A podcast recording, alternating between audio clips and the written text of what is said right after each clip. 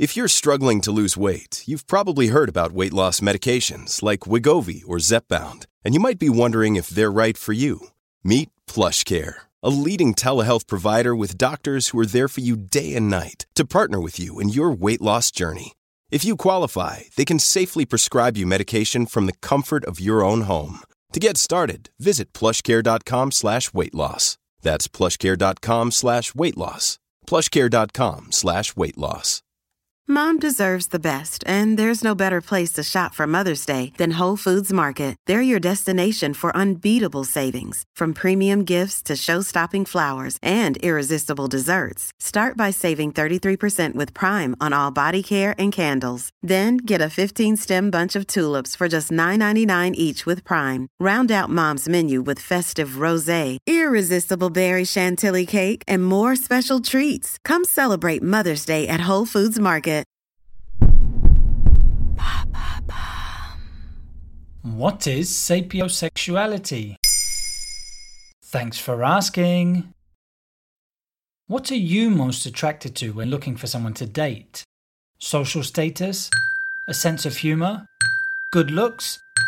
Well, those are all positive traits for sure, but for sapiosexuals, there's one quality which trumps all others, and that's intelligence. The word comes from the Latin sapien, which means wise. Sapiosexuals don't fall in love at first sight or even through an emotional spark. Rather, they seduce one another through long and complex discussions.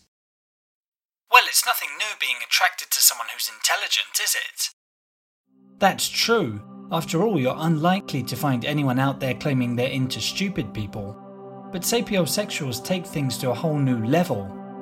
Their partners may well have a successful career and financial stability too, but it's the intelligence which really counts most. Furthermore, studies have shown that most of us are attracted to people with above average IQs, but only up to a certain point.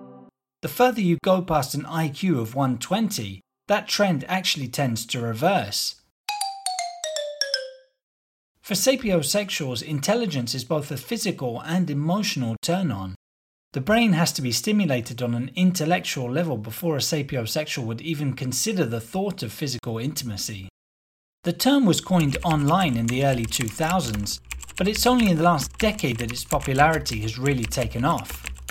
Since the mid 2010s, some dating sites have allowed members to select sapiosexuality as a criteria to match with others. Wait a minute, are you saying it's a sexual orientation in its own right? It's certainly up for debate. There are some sexuality experts who would consider that to be true. Some people who identify as sapiosexual are outside of traditional gender and sexuality binaries. When choosing a partner, they may consider gender irrelevant, as long as the person is smart enough, of course.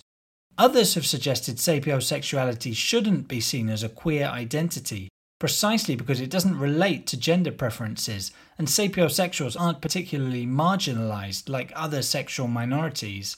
Critics have even labeled it as ableist or elitist. Society is constantly evolving. Sexuality is no longer simply about choosing the right partner for reproduction. In past episodes, we've covered non traditional identities like non binary and pansexuality. Well, Identifying as sapiosexual may also help people define themselves and find others who feel the same way. There you have it. Now you know what sapiosexuality is. In under three minutes, we answer your questions. What would you like to know about? Use the comments section to ask your questions on the podcast platform.